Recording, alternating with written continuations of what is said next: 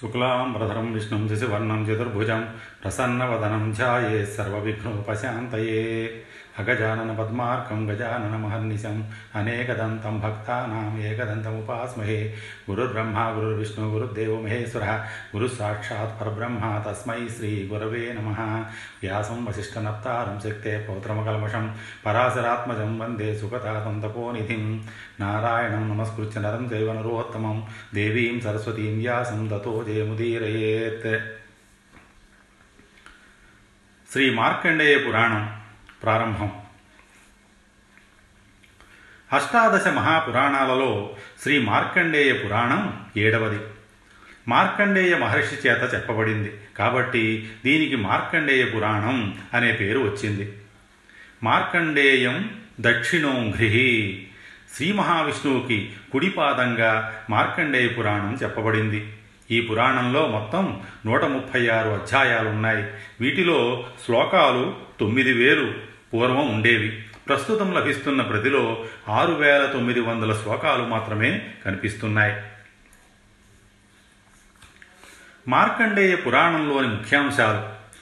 ఈ పురాణంలో ఒకటి నుంచి పది అధ్యాయాలలో వరుసగా వప్రశాప కథనం చటకోత్పత్తి చతుర్వ్యూహ అవతారాలు ద్రౌపది పంచభర్తృక నిరూపణం బలరామకృత బ్రహ్మహత్య ప్రాయశ్చిత్తం ఉపపాండవుల జనన మరణ కారణం హరిశ్చంద్రోపాఖ్యానం ఆడి బక యుద్ధం మృత్యు దశా విశేషాలు వర్ణించబడ్డాయి.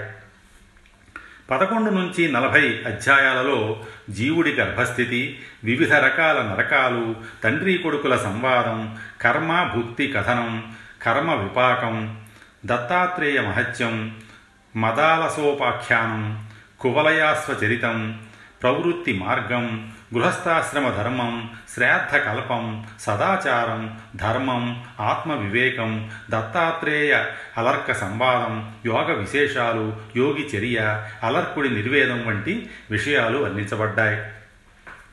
నలభై నుంచి డెబ్భై అధ్యాయాలలో జడోపాఖ్యానం బ్రహ్మోత్పత్తి బ్రహ్మ ఆయు ప్రమాణం ప్రాకృత వైకృత స్వర్గాలు సృష్టి ప్రకరణం యక్ష్మాను శాసనం రుద్ర సర్గం స్వాయంభో మన్వంతర కథనం జంబూద్వీప వర్ణనం గంగావతార వర్ణనం నదుల వర్ణన ఉత్తర కురుదేశ వర్ణన స్వారోచిష మన్వంతరం నిధి వర్ణనం ఔత్తర మన్వంతరం వంటి విషయాలు వర్ణించబడ్డాయి. డెబ్భై నుంచి తొంభై అధ్యాయాలలో తామస మన్వంతర వృత్తాంతం రైవత మన్వంతర విశేషాలు ఆరో మన్వంతరం వైవస్వత మన్వంతరం దేవీ సప్తశతి మధుకైటభ సంహారం మహిషాసుర వధ శుంభ నిశుంభాసురుల సంహారం దేవీ స్థుతి దేవతలకి దేవీ వరప్రదానం సురధ వైశ్యులకి వరప్రధానం వంటి విశేషాలు చెప్పబడ్డాయి. తొంభై నుంచి నూట ఇరవై అధ్యాయాలలో దక్ష మన్వంతరం బ్రహ్మ మన్వంతరం రుద్ర మన్వంతరం కాచ్య మన్వంతరం రౌచ్య మన్వంతరం భౌత్య మన్వంతరం మార్తాండ మహాత్యం ఆదిత్య స్తోత్రం సూర్యస్తవం వంశానుక్రమం వృషద్రదోపాఖ్యానం నాభాగోపాఖ్యానం నాభాగ చరిత్ర ఫలందన వత్స ప్రీతి చరిత్ర ఖనిత్ర చరిత్ర వివింస చరిత్ర ఖనీ నేత్ర చరిత్ర కరంధమ చరిత్ర అవీక్షిత చరిత్ర వంటి విశేషాలు వర్ణించబడ్డాయి. నూట ఇరవై నుంచి నూట ముప్పై ఆరు అధ్యాయాలలో మరుత్త చరిత్ర నరిష్యంత చరిత్ర దమ చరిత్ర వప్రష్ వప్రష్మానుడి చరిత్ర తదితర విశేషాలు వివరించబడ్డాయి. ఈ గ్రంథంలో మార్కండేయ మహాపురాణంలో చెప్పిన ముఖ్య విశేషాల్ని సంగ్రహంగా మీకు అందిస్తున్నాం. జైమిని మహర్షి సందేహాలు. పూర్వం వ్యాస మహర్షి శిష్యుడైన జైమిని మహర్షికి మహాభారత కథనంలో కొన్ని సందేహాలు కలిగాయి. వాటిని గురించి తెలుసుకొని తన సందేహాల్ని నివృత్తి చేసుకోవటం కోసం ఆయన మార్కండేయ మహర్షి దగ్గరికి వెళ్ళాడు. ఆయనకి నమస్కరించి మహానుభావ మార్కండేయ మా గురుదేవులు మహాభారత గ్రంథాన్ని ఎన్నో ఆధ్యాత్మిక ధర్మ విశేషాలతో ఎన్నో శాస్త్ర రహస్యాలతో ఉత్తమోత్తమ గ్రంథంగా రచించారు. దేవతల్లో మహావిష్ణువు జాతుల్లో బ్రాహ్మణుడు అన్ని ఆభరణాలలో చూడామణి ఏ విధంగా గొప్పవో అదేవిధంగా అన్ని శాస్త్రాలలో మహాభారతం ఎంతో గొప్ప శాస్త్రంగా ప్రసిద్ధి చెందింది. ఈ మహాభారతంలో ధర్మార్థ కామమోక్షాలు సోదాహరణంగా వివరించబడ్డాయి. వేదవ్యాసుల వారు నాలుగు ఆశ్రమాలకి సంబంధించిన ఆచారాలు వాటి స్థితిగతులు తదితర విశేషాలు సంపూర్ణంగా మహాభారతంలో వివరించారు. పంచమ వేదంగా ప్రసిద్ధి పొందిన ఈ మహాభారతం అనే సరోవరం మధురమైన శబ్దాలు అనే హంసలతో మహా ఆఖ్యానాలు అనే కమలాలతో నిండి అందమైన విస్తారమైన కథలు అనే శుద్ధ జలాలతో పరిపూర్ణంగా ఉంది. వేదార్థాలని విపులీకరించి చెప్పేది ఎన్నో రహస్యమైన అర్థాలతో నిండినది అయిన ఈ మహాభారతంలో రహస్యంగా ఉన్న కొన్ని విషయాల గురించి నాకు కొన్ని సందేహాలున్నాయి. స్వామి వాటిని నివృత్తి చేసుకోవాలని తమ దగ్గరికి వచ్చాను. అవి ఒకటి సృష్టి స్థితి లయాలని చేసే ఆదిపురుషుడు శ్రీ మహావిష్ణువు నిర్గుణ పరబ్రహ్మంలా ఉన్నాడు కదా. ఆయన ఎందుకు సగుణుడుగా మానవ రూపాల్ని ధరించాడు? రెండు ద్రుపదరాజు పుత్రిక అయిన ద్రౌపదీదేవి పాండురాజు కుమారులైన పాండవులందరికీ ఒకే భార్యగా ఎందుకయ్యింది? మూడు హలాయుధుడు శ్రీకృష్ణుడి సోదరుడు బలరాముడు తన తీర్థయాత్రలో భాగంగా ఎందుకు బ్రహ్మహత్యా ప్రాయశ్చిత్తాన్ని ఆచరించాడు? నాలుగు ఉప పాండవులు అవివాహితులుగా అనాథలుగా ఎందుకు చంపబడ్డారు? ఈ విషయాల గురించి దయచేసి నాకు యథార్థాన్ని బోధించి నా సందేహాలని నివృత్తి చేయండి అని ప్రార్థించాడు. జైమిని మహర్షి సందేహాలని విన్న మార్కండేయ మహర్షి ఆయనతో జైమిని నీ సందేహాలకి తగిన సమాధానాలు వింధ్య పర్వత గుహల్లో నివసిస్తున్న పక్షులు చెబుతాయి. అవి మామూలు పక్షులు కావు. ద్రోణ మహర్షి కుమారులు శాపవశాన పక్షులుగా మారి ఆ ప్రాంతంలో నివసిస్తున్నాయి. అవి ధర్మపక్షులు. మానవుల్లా మాట్లాడగలవు. వాటికి అన్ని విషయాలు తెలుసు. కనుక నీవక్కడికి వెళ్ళి నీ సందేహ నివృత్తి చేసుకో అని చెప్పి పంపించాడు. మార్కండేయుడు మాట ప్రకారం జైమిని మహర్షి వింధ్యపర్వత గుహల దగ్గరికి వచ్చి అక్కడున్న ధర్మపక్షులతో తనకున్న సందేహాలని తెలియజేశాడు. జైమిని మహర్షి సందేహాలకి సమాధానాలని ఆ ధర్మపక్షులు ఇలా చెప్పడం ప్రారంభించాయి. మొదటి ప్రశ్నకి సమాధానం. శాశ్వతుడు జనార్దనుడు అప్రమేయుడు అయిన వాసుదేవ పరబ్రహ్మకి వాసుదేవుడు సంకర్షణుడు ప్రద్యుమ్నుడు అనిరుద్ధుడు అనే నాలుగు రూపాలతో చతురు వ్యూహాలు ఉన్నాయి. సగుణ నిర్గుణ స్వరూపుడు అవ్యయుడు అయిన వాసుదేవుడికి నమస్కరిస్తున్నాం. అణువు కన్నా అణువుగా మహత్తు కన్నా గొప్ప మహత్తుగా ఈ విశాల విశ్వమంతా వ్యాపించినవాడు జన్మరహితుడు ఈ జగత్తుకి ఆది అయిన పరమాత్మకి నమస్కరిస్తున్నాం. సృష్టి స్థితి లయకర్త అయిన ఆ పరమేశ్వరుడికి ఆ పరబ్రహ్మకి ధ్యానపూర్వకంగా నమస్కరిస్తున్నాం. దేవాది దేవుడైన ఆ మహాదేవుడి దివ్య చరణాలకి ప్రణమిల్లి చెబుతున్నాం. జైమిని మహర్షి నారం అంటే నీరు ఆయనం అంటే నివాసం. అనగా నీటిలో నివసించువాడు నారాయణుడు అని భగవంతుడి గురించి చెబుతారు. దేవాది దేవుడైన ఆ నారాయణుడు సగుణ నిర్గుణ అనే రెండు రూపాలతో నాలుగు మూర్తులుగా విలసిల్లుతున్నాడు. వీటిలో నిర్గుణమూర్తి ఎలాంటి ఆకారం లేనిది. మాటల్లో చెప్పలేనిది. అది కేవలం శుక్లవర్ణంతో భాషించేది. ఆ నిర్గుణమూర్తిని కేవలం యోగులు మాత్రమే దర్శించగలరు.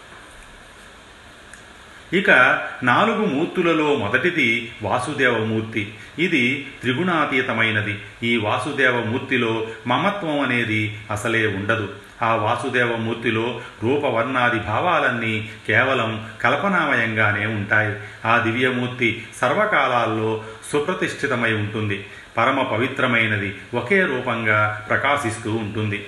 రెండో రూపం సంకర్షణమూర్తి. ఈ మూర్తి పాతాళలోకంలో ఉంటుంది. ఇది సంకర్షణుడు అనే పేరుతో మహాసర్పరూపాన్ని ధరించి భూమిని మోస్తోంది. ఈ మూర్తిని తామసమూర్తి అంటారు. మూడో రూపం ప్రద్యుమ్న మూర్తి. ఈ రూపం ద్వారా భగవంతుడైన నారాయణుడు ధర్మస్థాపన చేస్తూ ఉంటాడు. సకల పాలనా కార్యక్రమాలు అన్ని రకాల కర్మలు ఈయన వల్ల సక్రమంగా జరుగుతుంటాయి నాలుగో రూపం అనిరుద్ధమూర్తి. ఈ రూపంలో స్వామి శేషశయ్య మీద శయనిస్తూ దర్శనమిస్తాడు. ఈయనది రజోమూర్తి ఎప్పుడూ సృష్టి కార్యక్రమాన్ని నిర్వహిస్తూ ఉంటాడు. ఇవి నారాయణుడి నాలుగు మూర్తుల విశేషాలు. నారాయణుడి మూడో మూర్తి అయిన ప్రద్యుమ్నమూర్తి నియతంగా ధర్మపాలన ప్రజాపాలన చేస్తూ ఉంటాడు. దుష్ట శిక్షణ శిష్టరక్షణ చేస్తూ నిరంతరం ధర్మపరుల్ని కాపాడుతూ ఉంటాడు. ఎప్పుడు ధర్మానికి హాని కలిగితే అప్పుడు ఆయన వివిధ అవతారాలు ధరిస్తూ ఉంటాడు. ఈ ప్రద్యుమ్నమూర్తే పూర్వం వరాహ రూపాన్ని ధరించి సముద్రంలో మునిగిపోయిన భూమిని తన కోరల మీద పైకి లేపి ఉద్ధరించాడు. ఈయనే నరసింహావతారాన్ని ధరించి హిరణ్యకశిపుణ్ణి సంహరించాడు. అలాగే ఎన్నో అవతారాలు ధరించి లోకాలకి ఎంతో మేలు చేశాడు. ఆ ప్రద్యుమ్నమూర్తి ప్రస్తుతం శ్రీకృష్ణావతారాన్ని ధరించి ఉన్నాడు. జైమిని మహర్షి ఈ విధంగా సత్వగుణాత్మకుడైన నారాయణుడి అవతారాలు ఆయా కాలాల్లో అవతరిస్తూ ఉంటాయి. నారాయణుడి ప్రద్యుమ్నమూర్తి దేవతల్లో తిరియక్కులలో అవతరిస్తూ వాసుదేవుడి ఆజ్ఞానుసారంగా ప్రవర్తిస్తూ ఉంటాడు. ద్రౌపది ఐదుగురికి భార్య అయిన కారణం. ఓ జైమిని మహర్షి నీ రెండవ సందేహానికి సమాధానం చెబుతున్నాం విను. పూర్వం త్వష్ట ప్రజాపతి కుమారుడైన త్రిశురుడనేవాడు శీర్షాసనం వేసి ఎంతో ఘోరంగా తపస్సు చేయసాగాడు. అతడు చేసే తపస్సు తన ఇంద్ర పదవి కోసమేనని భావించిన ఇంద్రుడు భయంతో అతన్ని సంహరించాడు. బ్రహ్మహత్యా పాపం చుట్టుకోవడంతో ఇంద్రుడిలో తేజస్సు హరించుకుపోయింది. అతడిలో ఉన్న తేజస్సు ధర్మదేవతలో ప్రవేశించింది. త్వష్ట ప్రజాపతికి తన కుమారుడు ఇంద్రుడి చేత చంపబడ్డాడన్న వార్త తెలిసింది. వెంటనే ఎంతో కోపంతో తన తల మీదున్న ఒక జటని పీకి అగ్నిహోత్రంలో వేశాడు.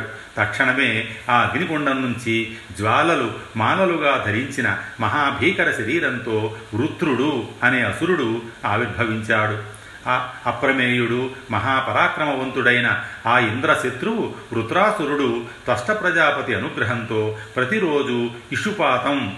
అంటే ఒక బాణం ప్రయోగిస్తే అది ఎంత దూరం పోతుందో అంత దూరం అంత ఎత్తు పెరుగుతున్నాడు. తనని చంపడానికి వృత్రాసురుడు జన్మించాడని తెలుసుకున్న ఇంద్రుడు అతడి దగ్గరికి తన దూతల్ని పంపి సంధి చేసుకున్నాడు. కొంతకాలం తరువాత ఎప్పటికైనా వృత్రుడి వల్ల తనకి ఆపద తప్పదని గ్రహించిన ఇంద్రుడు ఇచ్చిన మాటని విడిచిపెట్టి వృత్రాసురుణ్ణి మోసంతో వంచించి వధించాడు. ఆ వృత్రుడు కూడా కష్ట ప్రజాపతి వల్ల జన్మించిన వాడే కాబట్టి తిరిగి బ్రహ్మహత్యా పాపం ఇంద్రుడికి చుట్టుకుంది. దాంతో ఇంద్రుడి శక్తి మరింత క్షీణించి అతడిలో ఉన్న తేజస్సు తొలగిపోయి వాయువులో ప్రవేశించింది. తరువాత ఇంద్రుడు గౌతమముని భార్య అయిన అహల్యని రహస్యంగా మారువేషంలో వంచించి అనుభవించడంతో మరికొంత అతడి తేజస్సు బలం క్షీణించాయి. దురాత్ముడైన ఇంద్రుడి శరీరంలోని లావణ్యం తేజస్సు అతన్ని వదిలి అశ్విని కుమారుల శరీరంలో ప్రవేశించాయి. ఇలా ఇంద్రుడిలో ఉన్న ధర్మదేవత దివ్య తేజస్సు అతడి నుంచి విడిపోయిందన్న విషయం దానవులకి తెలిసింది. వెంటనే వారంతా ఇంద్రుణ్ణి జయించాలని నిర్ణయించుకున్నారు. ఓ జైమిని ఎంతో బలవంతులైన అసురులు కొంతకాలం తరువాత భూలోకంలో మదోద్ధతులైన రాజులుగా జన్మించారు. వారి బాధలు తట్టుకోలేక భూదేవి ఒకనాడు దేవతల సభలోకి వెళ్ళి దేవతలారా పూర్వం మీరు ఏ ఏ రాక్షసుల్ని సంహరించారో వారంతా మానవలోకంలో వివిధ రాజవంశాలలో రాజులుగా జన్మించి ఎన్నో అక్షౌహిణీల సంఖ్యలో ఉన్నారు. వారి భారాన్ని నేను మోయలేకపోతున్నాను. నాకు శాంతి కలిగించండి అని వేడుకుంది.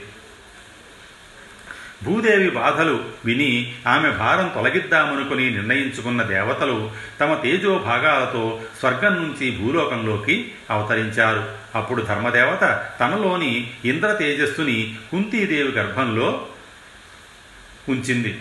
ఆ ప్రభావంతో ఆమెకి ధర్మరాజు జన్మించాడు. తరువాత వాయుదేవుడు తనలో ఉన్న ఇంద్ర తేజస్సుని కుంతీ గర్భంలో ఉంచగా దాని నుంచి మహాబలవంతుడైన భీముడు ఉద్భవించాడు. ఇంద్రుడి అర్ధ తేజస్సు కుంతీ గర్భంలో ప్రవేశించగా అర్జునుడు పుట్టాడు. తరువాత దేవేంద్రుడి లావణ్యాన్ని తేజస్సుని పొందిన అశ్విని కుమారులు వాటిని కుంతీ గర్భంలో ప్రవేశపెట్టడంతో నకుల సహదేవులు జన్మించారు. ఈ విధంగా ఇంద్రుడు తన ఐదు అంశాలతో భూలోకంలో పంచపాండవులుగా అవతరించాడు.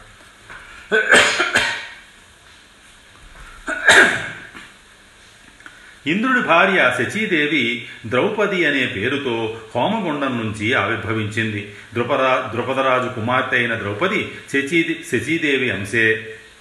అందుకే ఆమె తన భర్తలుగా పంచపాండవులని స్వీకరించింది. ఇది నీ రెండో సందేహానికి సమాధానం. బలరాముడు చేసిన బ్రహ్మహత్య ప్రాయశ్చిత్తం. ఓ జైమిని మహర్షి మీరడిగిన మూడో ప్రశ్నకి సమాధానం చెబుతున్నాం. వినండి. మహాభారత యుద్ధం అనివార్యమయ్యింది. త్వరలో యుద్ధం జరగబోతోంది. బలరాముడు దుర్యోధనుడికి గురువు. శిష్యుడి మీద ఆయనకి చాలా ప్రీతి. అలాగే శ్రీకృష్ణుడికి అర్జునుడంటే ఎంతో ఇష్టం. ఆయన పాండవ పక్షపాతి. ఆ సమయంలో బలరాముడిలా ఆలోచించాడు. నేను నా శిష్యుడి పక్షం వెడితే స్వయంగా నా తమ్ముడితో పోరాడాల్సి వస్తుంది. అలాగని పాండవ పక్షంలో ఉంటే స్వయంగా నా శిష్యుడైన దుర్యోధనుణ్ణి ఎదుర్కోవాల్సి వస్తుంది. ఇప్పుడు ఏం చేయాలి? ఆ నేను ఎవరి పక్షం వహించకుండా యుద్ధం పరిసమాప్తం అయ్యేంత వరకు తీర్థయాత్రలకు వెడితే మంచిది అని భావించి ఆ విషయాన్ని కృష్ణుడికి దుర్యోధనుడికి చెప్పి కొంత పరివారాన్ని తీసుకుని తీర్థయాత్రలకి బయలుదేరాడు. దారిలో బలరాముడు ఒకచోట ఆనందంగా మద్యాన్ని సేవించాడు. ఆ మత్తులో తన భార్య రేవతీదేవిని తీసుకొని అందమైన వృక్షాలతో లతలతో శోభిస్తున్న రైవత వనంలో విహరించడానికి వెళ్ళాడు. ఆ వనం చక్కని ఫలవంతమైన వృక్షాలతో వికసించిన పూల పరిమళాలతో నయనానందకరంగా ఉంది. కలకల కూజితాలు చేస్తున్న పక్షుల ధ్వనుల్ని వింటూ ఆ వనంలో మామిడి కొబ్బరి మోచ అరటి కదంబ దానిమ్మ అత్తి అశ్వత్థ ఆమ్లకి ప్రబ్బలి కడిమి మోదుగ దానిమ్మ నిమ్మ తిందుక మహాఫల కరక తాడి తమాల అశోక వంటి వృక్షాలు పొగడ మొగలి మల్లె జాజి సంపెంగ మాలతి పారిజాతం వంటి పూల చెట్లు చకోర శాతపత్ర భృంగరాజు సుఖ సుఖ పిక కోకిల కలవింక హారీత వంటి పక్షుల్ని దర్శించారు. అలా అన్నిటినీ చూస్తూ ఆనందిస్తూ తన భార్య ప్రియురాళ్ళతో కలిసి ఆ వనం లోపలికి ప్రవేశించాడు బలరాముడు. వనం లోపలికి వెళ్ళగానే వేద వేదాంగ పారంగతులైన కౌశిక భార్గవ భారద్వాజ గౌతమ వంశాలలో పుట్టిన మహామునులు ఆయనకి కనిపించారు. వారంతా కథల్ని వింటూ ఎంతో కుతూహలంగా కూర్చుని ఉన్నారు. కొందరు లేడి చర్మం ఆసనాల మీద మరికొందరు దర్భాసనాల మీద ఆసీనులై ఉండగా వారందరికీ మధ్యలో దర్భాసనం మీద కూర్చుని సూత మహర్షి పురాణ కథల్ని ప్రవచిస్తుండగా వారంతా ఎంతో ఆసక్తిగా వింటున్నారు. వారిలో సౌనకాది మునులు కొందరు మద్యం సేవించి తమ దగ్గరికి వచ్చిన బలరాముణ్ణి చూసి అందరూ తమ ఆసనాల నుంచి లేచి ఆయనకి స్వాగతం పలికి అర్ఘ్యపాద్యాలతో పూజించారు. అయితే సూత మహర్షి మాత్రం లేవలేదు. అది గ్రహించిన బలరాముడికి ఆగ్రహం కట్టలు తెంచుకుంది. సూతుడు తనని అవమానించాడని భావించి మద్యం మత్తులో యుక్తాయుక్తాలు మరిచి ఆయన్ని సంహరించాడు. ఒక్కసారిగా తమ గురువుని సంహరించడం చూసి భయంతో అక్కడున్న మునులంతా ఆ వనం విడిచి వెళ్ళిపోయారు. బ్రహ్మవేత్తని చంపడంతో బలరాముడికి బ్రహ్మహత్యా పాపం చుట్టుకుంది. ఆ పాపదేవత తన శరీరంలోకి ప్రవేశించడం బలరాముడు గ్రహించాడు. ఆ పాప ఫలితంగా ఆయన శరీరం నుంచి దుర్వాసన బయలుదేరింది. తనలో తాను అయ్యో నా ఈ దుస్థితికి కారణం ఈ మద్యపానం. ఓ దుష్ట మధ్య దురభిమాన సాహస అమర్ష దేవతలారా ఈ రోజు నుంచి మిమ్మల్ని వదిలేస్తున్నాను. అయ్యో నేనెంత పాపం చేశాను? ఈ పాప ప్రక్షాళన కోసం పన్నెండు సంవత్సరాలు వ్రతం చేస్తాను. నేను చేసిన ఈ మహాపాపాన్ని అందరికీ చెప్పి ప్రాయశ్చిత్తం చేసుకుంటాను. ఇప్పుడే ఇక్కడి నుంచి ప్రతిలోమ అయిన సరస్వతీ నదీ తీర్థానికి వెడతాను అని నిశ్చయించుకొని సరస్వతీ తీర్థంలో స్నానం ఆచరించడానికి వెళ్ళాడు. ఓ మహర్షి ఆనాడు బలరాముడు బ్రాహ్మణుడైన సూత మహర్షిని సంహరించి బ్రహ్మహత్య చేసిన కారణంగా ప్రాయశ్చిత్తం చేసుకున్నాడు. ఉప పాండవుల జనన మరణాలు. జైమిని మహర్షి నీవడిగిన నాలుగో సందేహానికి సమాధానం చెబుతున్నాం విను. పూర్వం త్రేతాయుగంలో హరిశ్చంద్రుడనే రాజు ఉండేవాడు. ఆయన ఎంతో ధర్మబద్ధంగా భూమిని పరిపాలిస్తూ ఉత్తమ రాజుగా కీర్తి పొందాడు. ఆయన పాలనా కాలంలో ప్రజలకి దుర్భిక్షం వ్యాధులు అకాల మరణాలు వంటి అనర్థాలు ఏవీ కలగలేదు. ఒకనాడు ఆ మహారాజు వేట కోసం అడవికి వెళ్ళాడు. అక్కడ ఆయనకి రక్షించండి రక్షించండి అన్న స్త్రీల అరుపులు వినిపించాయి. ఆ అరుపులు విన్న హరిశ్చంద్రుడు భయపడకండి నేను వస్తున్నానని అంటూ ఆ ఆర్తనాదాలు వినిపించిన వైపు వెళ్ళాడు. ఆ సమయంలో విఘ్నేశ్వరుడు ఇలా అనుకున్నాడు. ఈ వనంలో మహా తేజస్వి మునిశ్రేష్ఠుడైన విశ్వామిత్ర మహర్షి కఠోర దీక్షతో తపస్సు చేస్తున్నాడు. భవాది దివ్య విద్యల గురించి ఆయన సాధన చేస్తుండగా ఆ విద్యాదేవతలు స్త్రీమూర్తులుగా భయంతో ఏడుస్తున్నారు. ఎందుకంటే విశ్వామిత్ర మహర్షి ఎంతో తేజస్సు కలవాడు. తామేమో బలహీనమైన విద్యలం కనుక ఆయన అధీనంలోకి వెడితే ఆయన శక్తికి సరితూగలేమని భావించారు ఆ స్త్రీలు. ఇక ఇప్పుడు నేను ఏం చేయాలి? సరే ఆ రాజెవరో అభయమిస్తూ ఇటు వస్తున్నాడు కదా. ఆయన శరీరంలోకి ప్రవేశించి జరగబోయేది చూస్తాను అని భావించి వెంటనే విఘ్నేశ్వరుడు హరిశ్చంద్రుడి శరీరంలోకి ప్రవేశించాడు. విఘ్నేశ్వరుడు తన శరీరంలోకి ప్రవేశించగానే హరిశ్చంద్రుడికి అమితమైన రాజసం వచ్చింది. ఎంతో రౌద్రంగా ఎవడు ఇక్కడి స్త్రీలకి వేదన కలిగిస్తున్నవాడు? నా అమ్ముల పొదిలోంచి వచ్చిన బాణాల ధాటికి అన్ని భాగాలు ఛేదించబడి శాశ్వత నిద్ర పోగలడు అని అన్నాడు. ఆ మాటలు వినగానే తపోభంగమైంది విశ్వామిత్ర మహర్షికి. వెంటనే ఆయనకి తీవ్రమైన ఆగ్రహం కలిగింది. దానితో ఆయన సాధించిన విద్యలన్నీ నశించిపోయాయి. హరిశ్చంద్రుడికి విశ్వామిత్రుడిని చూడగానే భయంతో ఒళ్ళు కంపించింది. విశ్వామిత్రుడు అతన్ని చూసి ఓరి దురాత్మ ఆగు అని గట్టిగా గద్దించాడు. హరిశ్చంద్రుడు వినయంగా స్వామి తమరు నాపై ఆగ్రహించకండి. నా తప్పేమీ లేదు. ధర్మజ్ఞులైన రాజులు ధర్మశాస్త్రంలో చెప్పినట్టుగా దానం రక్షణ ధనుస్సు ధరించి యుద్ధం చేయడం వంటి కార్యాలని నిర్వర్తించాలి. నేను ఆర్తురాలి మాటలు విని ఇక్కడికి వచ్చాను అని అన్నాడు. హరిశ్చంద్రుడు మాటలు విన్న విశ్వామిత్రుడు రాజా నీకు నిజంగా అధర్మం అంటే భయం ఉంటే దానం ఎవరికి చేయాలి? రక్షణ ఎవరికి ఇవ్వాలి? యుద్ధం ఎవరితో చేయాలి? ఈ ప్రశ్నలకి జవాబులు చెప్పు అని అడిగాడు. ఓ మహర్షి బ్రాహ్మణుల్లో గొప్పవారికి జీవనాధారం లేని వారికి దానం చెయ్యాలి. భయంతో శరణు కోరిన వారిని ఎప్పుడూ రక్షించాలి. శత్రువులతో యుద్ధం చెయ్యాలి అని బదులిచ్చాడు హరిశ్చంద్రుడు. అది విని ఓ రాజా నీవు నిజంగా ధర్మాచరణ చేసేవాడివే అయితే నేను బ్రాహ్మణుడిని నేను కోరినంత ధనాన్ని దక్షిణగా నాకివ్వు అని అడిగాడు.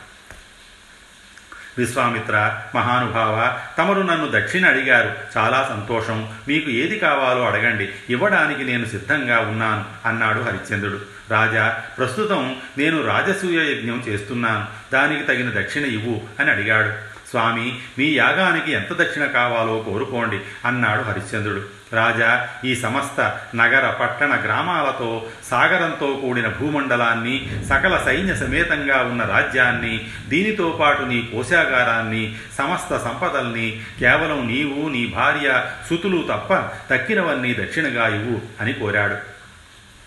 హరిశ్చంద్రుడు ఎంతో శాంతంగా మహర్షి మీరు కోరినవన్నీ ఇస్తున్నాను స్వీకరించండి అన్నాడు. విశ్వామిత్రుడు వాటినన్నిటినీ గ్రహించి రాజా నీ సర్వస్వం నాకు సమర్పించావు. ఇక నీ రాజ్యం నా రాజ్యం కాబట్టి నీవు నీ భార్య పిల్లలతో నగరాన్ని విడిచి వెళ్ళు అని ఆజ్ఞాపించాడు. సరేనని హరిశ్చంద్రుడు భార్య సుతుణ్ణి తీసుకుని బయలుదేరాడు. అంతలో విశ్వామిత్రుడు ఆయన్ని ఆపి రాజా రాజసూయ యాగ దక్షిణకి నీవిచ్చినవి సరిపోవు. పూర్తిగా ఇవ్వకుండా ఎక్కడికి పోతావు? అని ప్రశ్నించాడు. అందుకు హరిశ్చంద్రుడు మహర్షి ఇప్పుడు నాకు నేను నా భార్య నా కుమారుడు ఈ మూడు ప్రాణాలే ఉన్నాయి. ఉన్నదంతా మీకే ఇచ్చాను. నా దగ్గరేమీ లేదు అన్నాడు. రాజా ఆడిన మాట తప్పకు. నీవు ఎలాగైనా నా దక్షిణ నాకు చెల్లించి నీ ధర్మనిరతిని నిరూపించుకో. లేదా నా శాపానికి గురవుతావు జాగ్రత్త అని హెచ్చరించాడు విశ్వామిత్రుడు. స్వామి నన్ను దయచూడండి. ఒక నెల రోజులు నాకు గడువు ఇవ్వండి. మీ దక్షిణ చెల్లిస్తానన్నాడు హరిశ్చంద్రుడు.